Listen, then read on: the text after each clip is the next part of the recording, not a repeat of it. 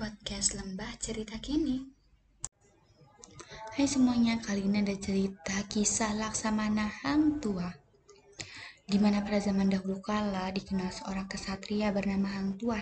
Ketika masih anak-anak, ia beserta kedua orang tuanya, Hang, Muha, Hang Mahmud dan Dang Merdu, menetap di Pulau Bintan. Pulau ini berada di perairan Riau.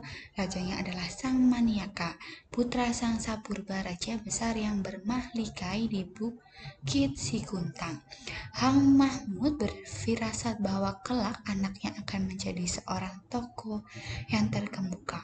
Saat berumur 10 tahun, Hang Tua pergi berlayar ke Laut Cina Selatan disertai empat sahabatnya yaitu Hang, Jab, Hang Jebat, Hang Kasturi, Hang Lekir, dan Hang Lekyu.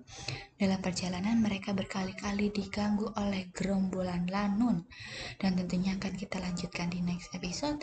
So see you bye.